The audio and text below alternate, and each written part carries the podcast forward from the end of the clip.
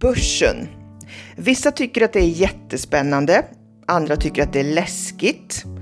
Andra tar väldigt höga risker och andra föredrar låg risk.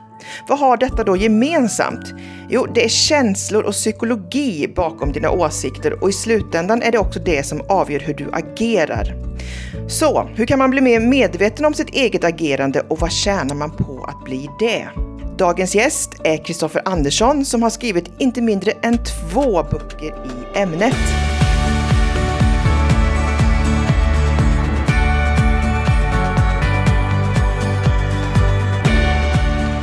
Hej och välkommen Kristoffer till Shoppa Lagom-podden.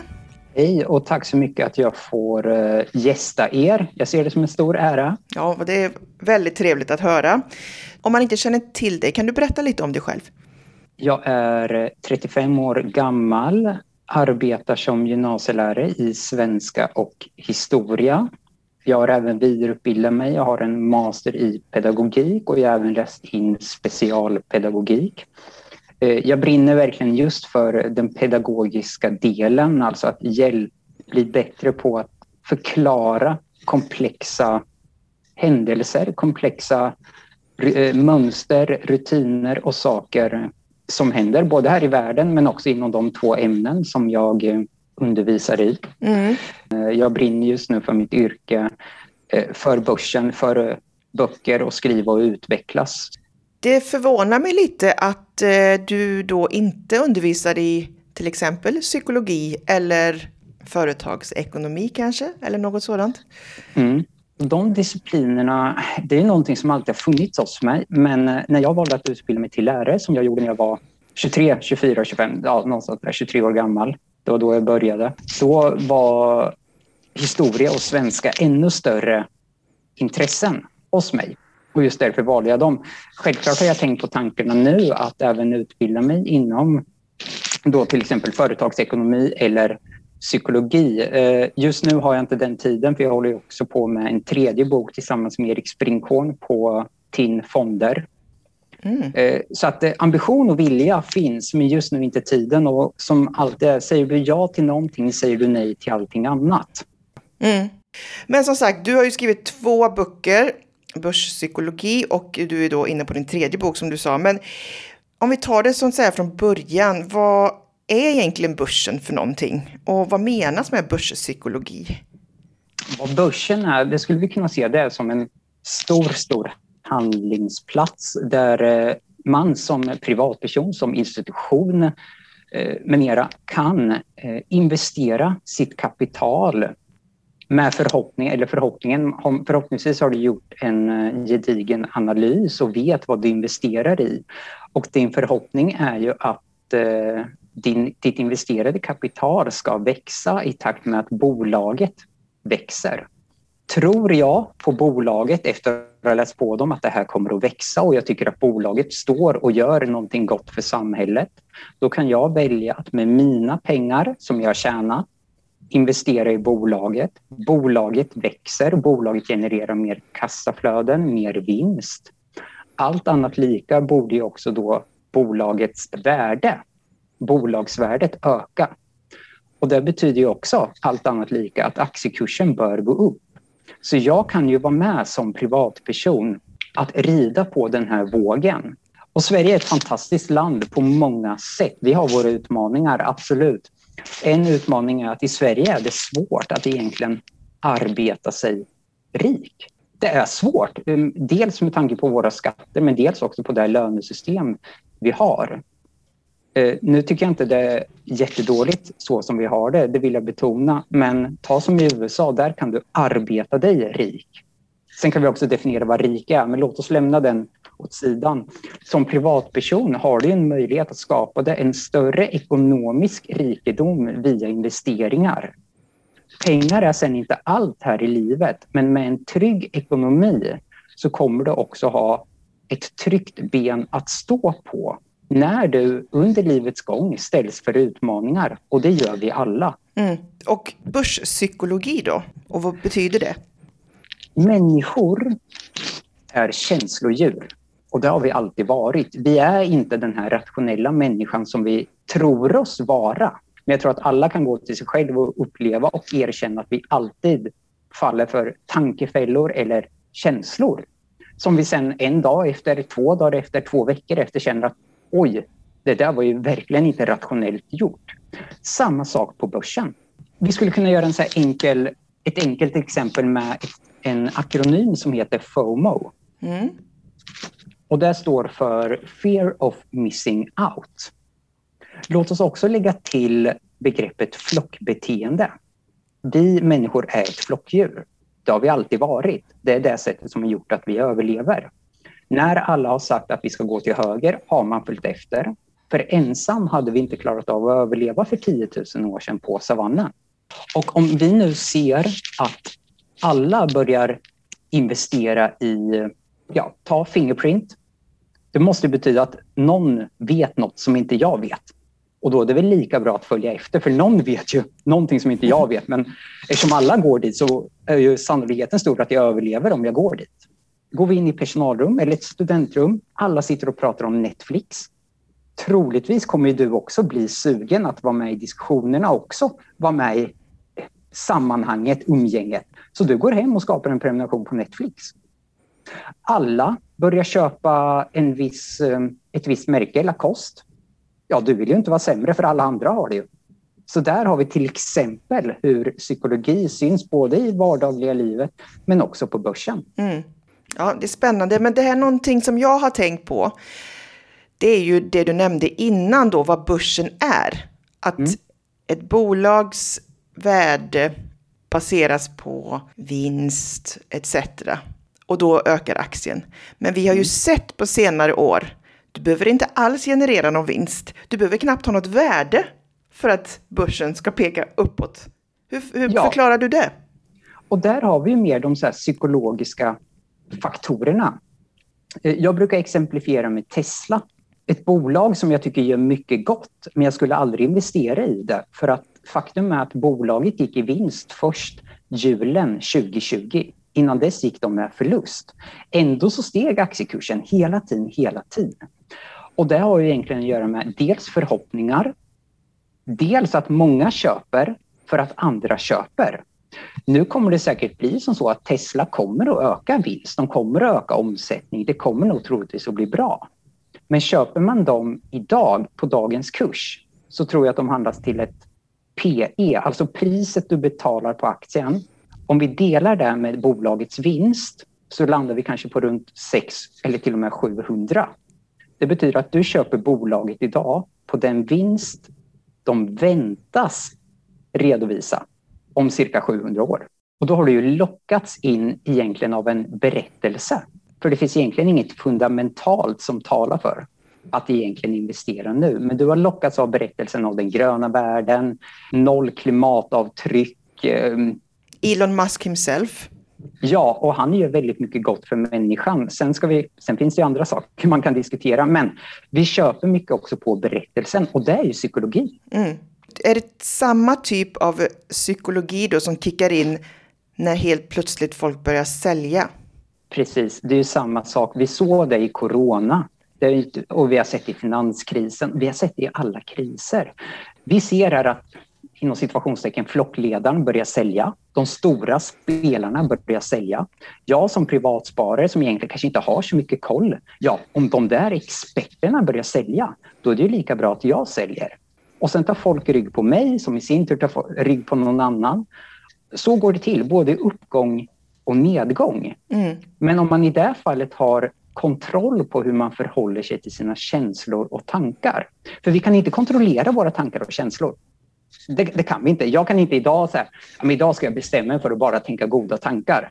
Det vore ju underbart om det var så, men så är det ju inte. Eh, men däremot så kan jag, den makten har jag. Jag kan faktiskt välja hur jag förhåller mig till mina tankar och känslor. Just nu känns det jobbigt att börsen går ner. Det upplevs jobbigt. Det är ett obehag. Kroppen hatar obehag. Kroppen och hjärnan vill ha snabba lösningar för att bli kvitt obehaget. Och hur löser vi det här obehaget snabbt? Jo, genom att sälja. Vi säljer på botten och sen går börsen upp och då vill vi vara med, för vi vill ju känna välbehag. Så då köper vi. Mm. En snabb lösning behöver ju inte vara den långsiktigt bästa lösningen. Ta Alexander, 25 år, sitter hemma. Alla kompisar har ett Playstation 5. Han har inte råd med det, men väljer ändå att ta ett lån. Det är fredagskänsla, det är gött, nu åker vi och köper det här på avbetalning med lite fin ränta också. Eh, långsiktigt, sen ser vi att Alexander tyvärr blir sjukskriven måndagen därefter. Det var ju inte ett så långsiktigt klokt beslut. Och det kanske inte hade varit långsiktigt klokt heller, även om han hade fått behålla sitt jobb för att avbetalningen hade blivit så dyr och han hade inte fått ut något direkt värde av sitt Playstation 5 ändå. Nej, jag förstår absolut analogin, men hur gör man då? Vilka verktyg kan du bjussa på för att vi ska kunna förhålla oss till våra känslor och tankar på ett bra sätt? Ja, eh, och det ger jag många bra exempel på i boken, men absolut, det bästa verktyget är att skriva. Och det kan låta jobbigt, det kan låta omständigt, tids och energikrävande. Men ställ dig då till vad är alternativet? Att gång på gång gå i fällan. Det bästa sättet att kommunicera med sig själv, det är ju faktiskt att skriva. Att sätta ord på dina tankar och känslor. För de är inga sanningar. Jag hade en vän som led av en svår ätstörning, anorexia. Och i min väns huvud så sa det spök, spöket att du blir tjock om du äter ett äpple. Vi som inte lider av samma tragiska hjärnspöke, vi hör ju att det låter allt annat än rationellt. Mm. Men i min väns huvud så var det, det var en sanning. Och då sa psykologen till min vän så här, skriv ner det här. Skriv ner. Om jag äter ett äpple blir jag tjock. Och min vän gjorde det och läste och märkte liksom, det finns ju inget fundamentalt bakom det här. Så att skriva och sen läsa det, det är ju ett sätt att ta ett avstånd från tankarna och känslorna och kunna värdera dem på ett annat sätt. Mm. Även tycker jag att man även ska skaffa sig bra personer att vädra och diskutera med. Man kallar det för en djävulsadvokat. Just det.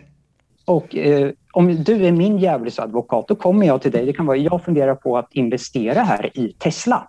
Då är det din uppgift att liksom ifrågasätta de argument jag kommer med. Och kan inte jag bemöta dem eller känna att dina argument är bättre än mina, ja då kanske jag inte ska investera i Tesla. Du och jag har en jättebra relation. Vi är vänner. Men här är din uppgift att egentligen slå mig sönder, eller mina argument sönder och samman. Mm. Ytterligare en sak man kan göra är att ha som regel att jag får inte göra en investering eller köpa ett Playstation 5 eller någonting förrän jag har tänkt på det i 24 timmar. Så även om jag känner idag att jag ska sälja, ja, jag får inte göra något förrän imorgon ändå. Jag måste ge det här tid att förankras och då har du också tid att skriva ner tankar och känslor. Just det. Så om man gör alla dessa tre ihop? Så ökar sannolikheten mycket att du kommer att begå mycket färre misstag och troligtvis också leva ett mycket godare och tryggare och härligare liv.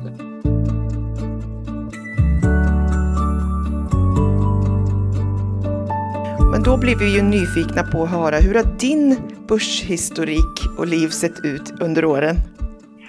Jag är allt annat än felfri och bara för man läser om psykologi så är det ju inte immun för då borde jag troligtvis vara en av världens bästa investerare och, och det är jag verkligen inte. Men även jag har gått på stora fällor. Eh, när jag började så var jag en sån som man läste på något forum. Hur länge har du hållit på? Jag håller på ungefär sedan finanskrisen men jag började bli mycket mer aktiv och insatt eh, två, tre år därefter. Mm. Och då kände jag som, mm, det ska gå snabbt. Jag ska bli miljonär imorgon, gärna igår, men imorgon. Eh, och man började läsa runt lite på olika aktieforum, aktiechattar och det var någon som nämnde ett bolag som hette Chamaran. De håller på med olja i Mellanöstern.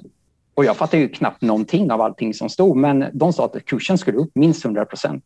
Ja, men kanon, då trycker vi in hela kapitalet där. Och det gick jättebra. Det gick jättebra. Jag hade 30 procent vinst. Jag var ju oövervinnlig hybrisen kom där, men det tänkte inte jag på. Eh, tänkte, ja, repeterar vi det här, då är vi liksom, då är vi miljonär imorgon. Ja, ja. Så vi letade upp något nytt oljebolag och gick in allting där. Ja, då var det bara att det här bolaget gick i konkurs två veckor senare. Aj, aj, aj, aj. Ja, och sen dess så tänkte jag att nu måste jag också applicera all den psykologikunskap jag har i vardagliga livet mot börsen. Så jag har gått på alla de mentala fallgropar jag skriver om. Jag har mm. upplevt dem och jag kommer troligtvis på ett eller annat sätt att uppleva många av dem igen. Men jag tror också att jag har minskat risken för det genom att jag är medveten, genom att jag själv skriver, genom att jag själv har vänner, djävulsadvokater jag pratar med och att jag själv har att jag får inte genomföra en transaktion inom ett visst fönster. Mm. Och ofta sitter jag på helger och bestämmer mig. Då är börsen stängd. Ingen så här, dagskurs kan påverka mig. Jag har ingen sorts upplevd stress eller press utan här har jag två dagar på mig när börsen är stängd. Mm. Vad var det som fick dig att gå in i börsen från första början? För du var ganska ung då. Ju. Jag var mycket ung då. var Jag Jag hade hållit på med fonder innan också, men det var ju mycket mer passivt. Eh, man har ju lärt sig att du, pengarna ska ju arbeta för dig och inte tvärtom. Eh, men egentligen så var det dels känslan av att ha mer pengar. För, när jag var ung då var det ju pengar för att egentligen kunna konsumera.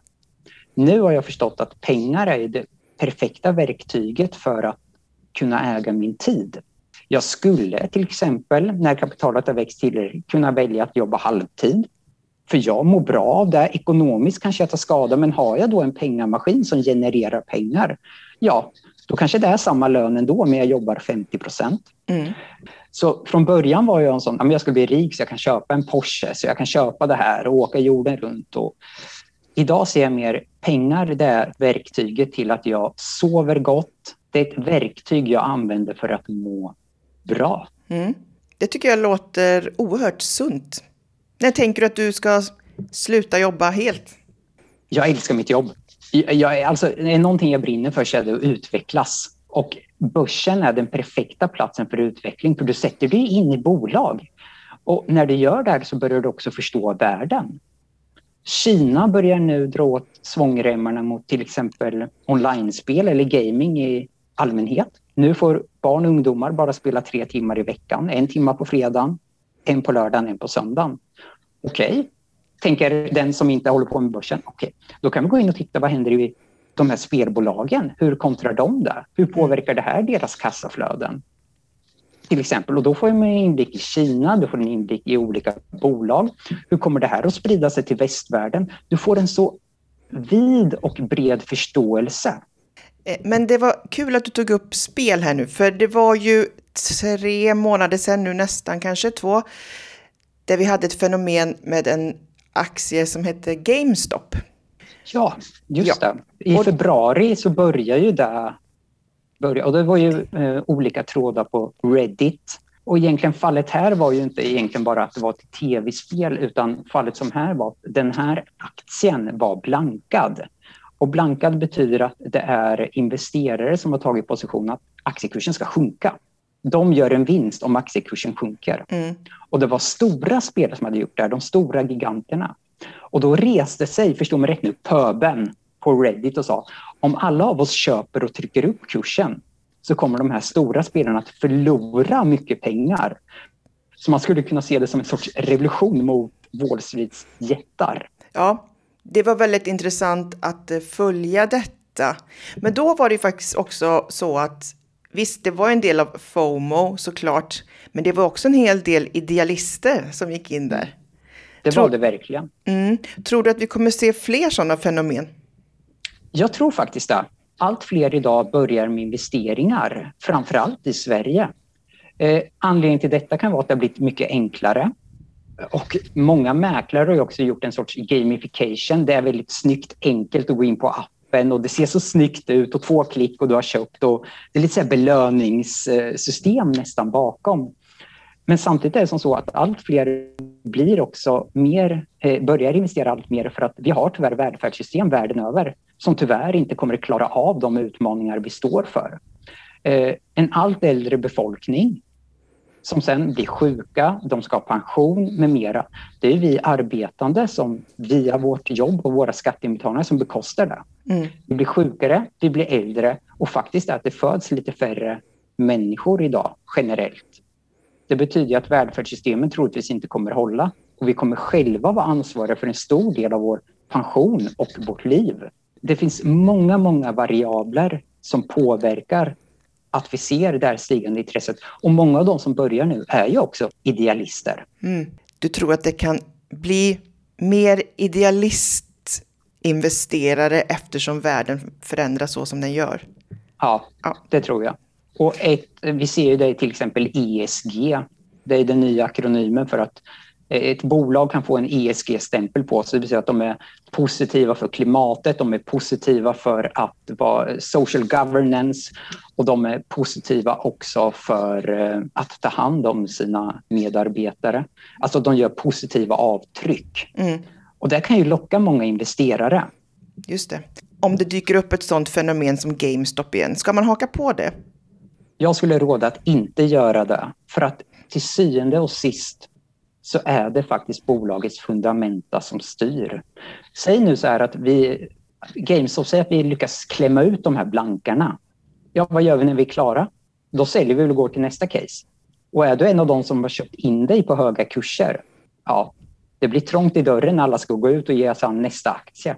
Mm. Så att hålla, då, då, krävs det att du är väldigt aktiv och det är svårt att vara aktiv om du har ett dagligt jobb också och veta när du ska sälja.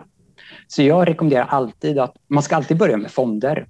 Breda fonder, indexfonder, några som kanske är orienterade mot Europa, USA, världen, tillväxtmarknader och först börja lära sig innan man hakar på sådana här mycket högriskaktier. Mm. Man brukar prata ibland om läropengar. Ja. ja. Läropengar, det är ju det kan man ju ta det fallet jag hade med det här bolaget som gick i konkurs. Det skulle man kunna göra. Får man fråga liksom... hur mycket du förlorade förresten? Eh, jag lyckades ta mig ur med 25 procent av allt kapital jag hade på börsen i det. Så att det mm. var många månadslöner. Aj, många aj, aj. månadslöner. Men de har jag på ett sätt då tjänat tillbaka. Eh, jag kunde ha lagt mig ner platt och sagt börsen är ingenting för mig. Men istället så är det som möjlighet till lärande. Istället för att se ett misslyckande som ett statiskt begrepp så fick man bli mer dynamiskt mindset och se det som ett lärotillfälle. Mm.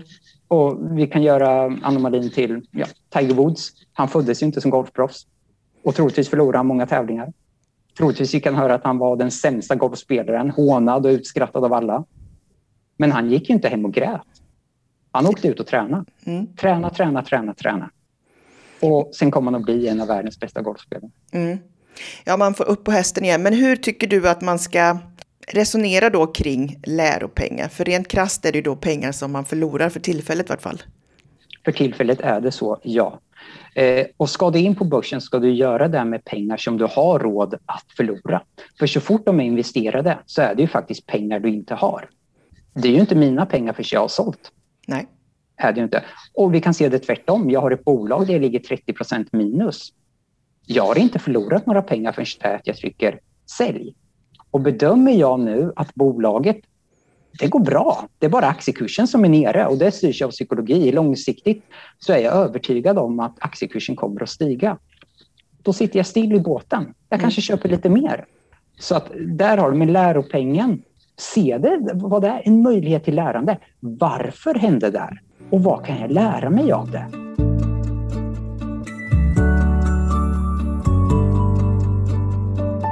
Hur resonerar du då kring långsiktighet, kortsiktighet? Jag själv förespråkar en väldigt, väldigt lång långsiktighet. Eh, gärna 10 plus år. Eh, speciellt när man är småsparare. Du har inte tid. Med experter idag, de har ju som jobb. De sitter ju framför skärmarna dag in och dag ut. Jag investerar mer i bolag som jag bedömer att de här finns kvar om tio år. De kommer att växa under de här tio åren. De kommer generera mer vinster tio år. Vad som händer på ett, två, tre år, vad kursen gör då, för mig är det faktiskt irrelevant så mm. länge bolaget fortsätter att prestera bra. Kortsiktigt styrs alla aktiekurser av psykologi. Alltså dag, vad folk tycker och tänker på dagen. Men långsiktigt kommer aktiekursen alltid att spegla bolagets vinstutveckling. Bra eh, tips. Men som sagt, det är ju vissa som fortfarande ändå tycker att börsen det är tråkigt, obehagligt, mm. stor risk. Vad säger du till dem? Jag skulle säga embracea, alltså omfamna det här. För jag ännu en gång, det är obehagskänslor och vad är det vår hjärna tycker om obehag? Vi vill slå bort det direkt och då är det bättre, ja, men jag ska inte hålla på med börsen. Då måste vi ställa oss frågan, om du säger nej till det, vad har du för alternativ? Bankkonto, säg det. Ja, då säger vi bankkonto och då frågar jag, vad är räntan på ett bankkonto idag? Ja, det är nästan minus om man tar med avgifterna. ungefär. Men låt säga att det inte är någon ränta då. Ja, noll. Eller låt oss säga enkelt, vi har 0,25 procent ränta. Det är en snäll bank. Mm. Men kanon, då får du 0,25 procent avkastning varje år. Ja. Eh, och sen lyfter jag frågan, har du hört talas om inflation? Pengar som tappar i värde. Ser vi tillbaka sen finanskrisen 2008-2009 så har vi egentligen inte haft någon direkt inflation. Men snittet brukar vara 1,5 procent. Låt oss då säga att vi återgår till det normala fast vi har kvar räntorna på 0,25.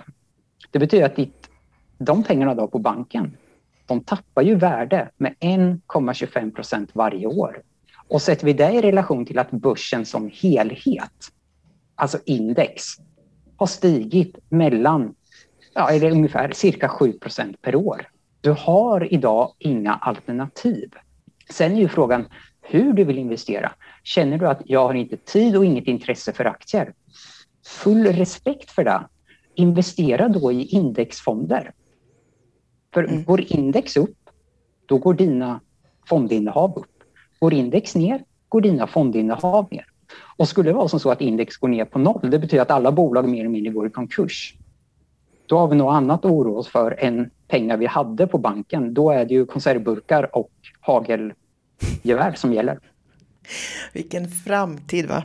Ja, men eh, det finns ju en hel del eh, hjälpmedel idag om man också då inte är så intresserad men ändå vill vara på börsen. Har du någon erfarenhet av sådana appar? Eller?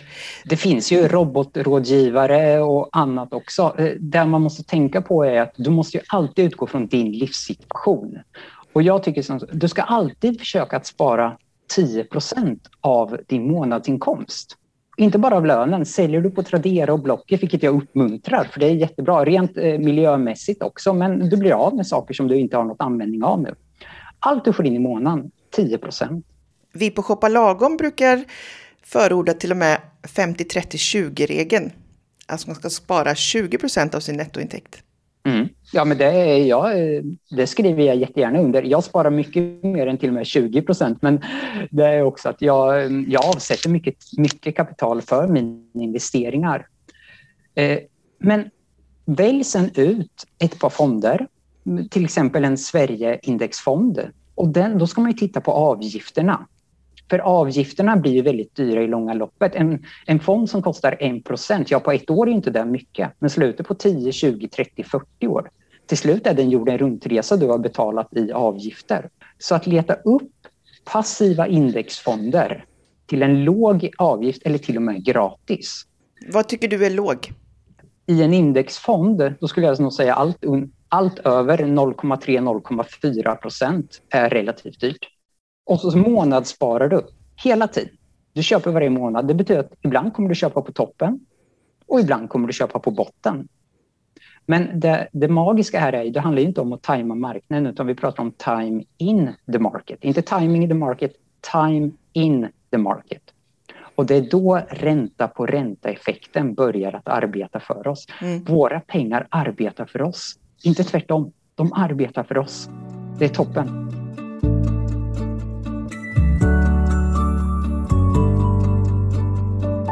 Slutligen då, kan du sammanfatta dina tre bästa tips och framgångsrecept om man ska gå in på börsen? Lär känna dig själv. Är du känslomässig, då måste du jobba med dina känslor. Eh, sprid dina innehav. Äger du en fond så betyder det per automatik att du äger rätt så många bolag. Men sprid innehaven och sprid dem på olika sektorer. Om jag, köper, om jag investerar i Handelsbanken, Swedbank, Nordea och SEB Visst, jag har fyra olika banker, men jag är ju bara exponerad mot banksektorn.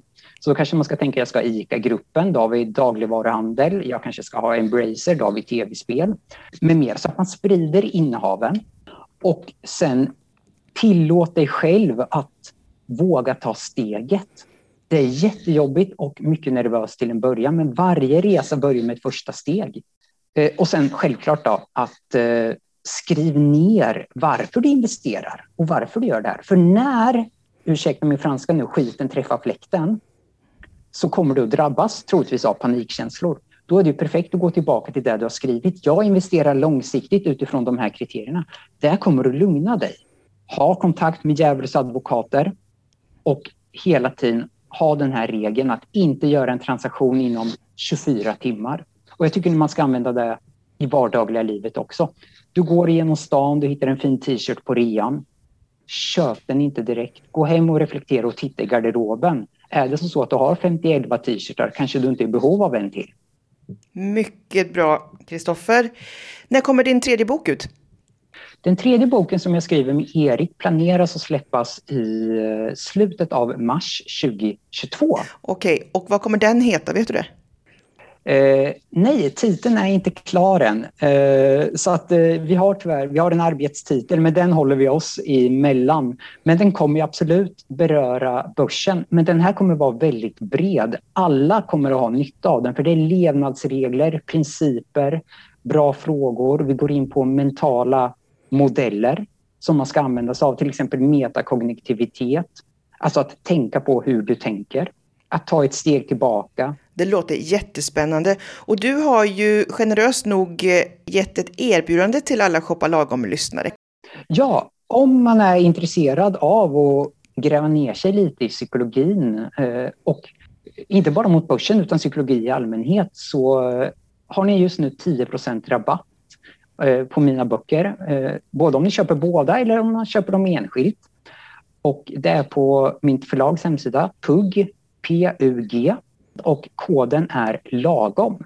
Skriver ni in den får ni 10 rabatt. Jag lovar er att ni kommer att ha nytta av det i vardagliga livet. Det låter fantastiskt. Tack så mycket Kristoffer. Och eh, som sagt, lycka till vidare med både investeringar och skrivandet. Och tack till alla er som lyssnar och kom ihåg, shoppa lagom. För fler tips, råd och verktyg om hur du hittar ditt lagom, besök shoppalagom.se. Shoppa Lagom är ett initiativ av Alectum Group.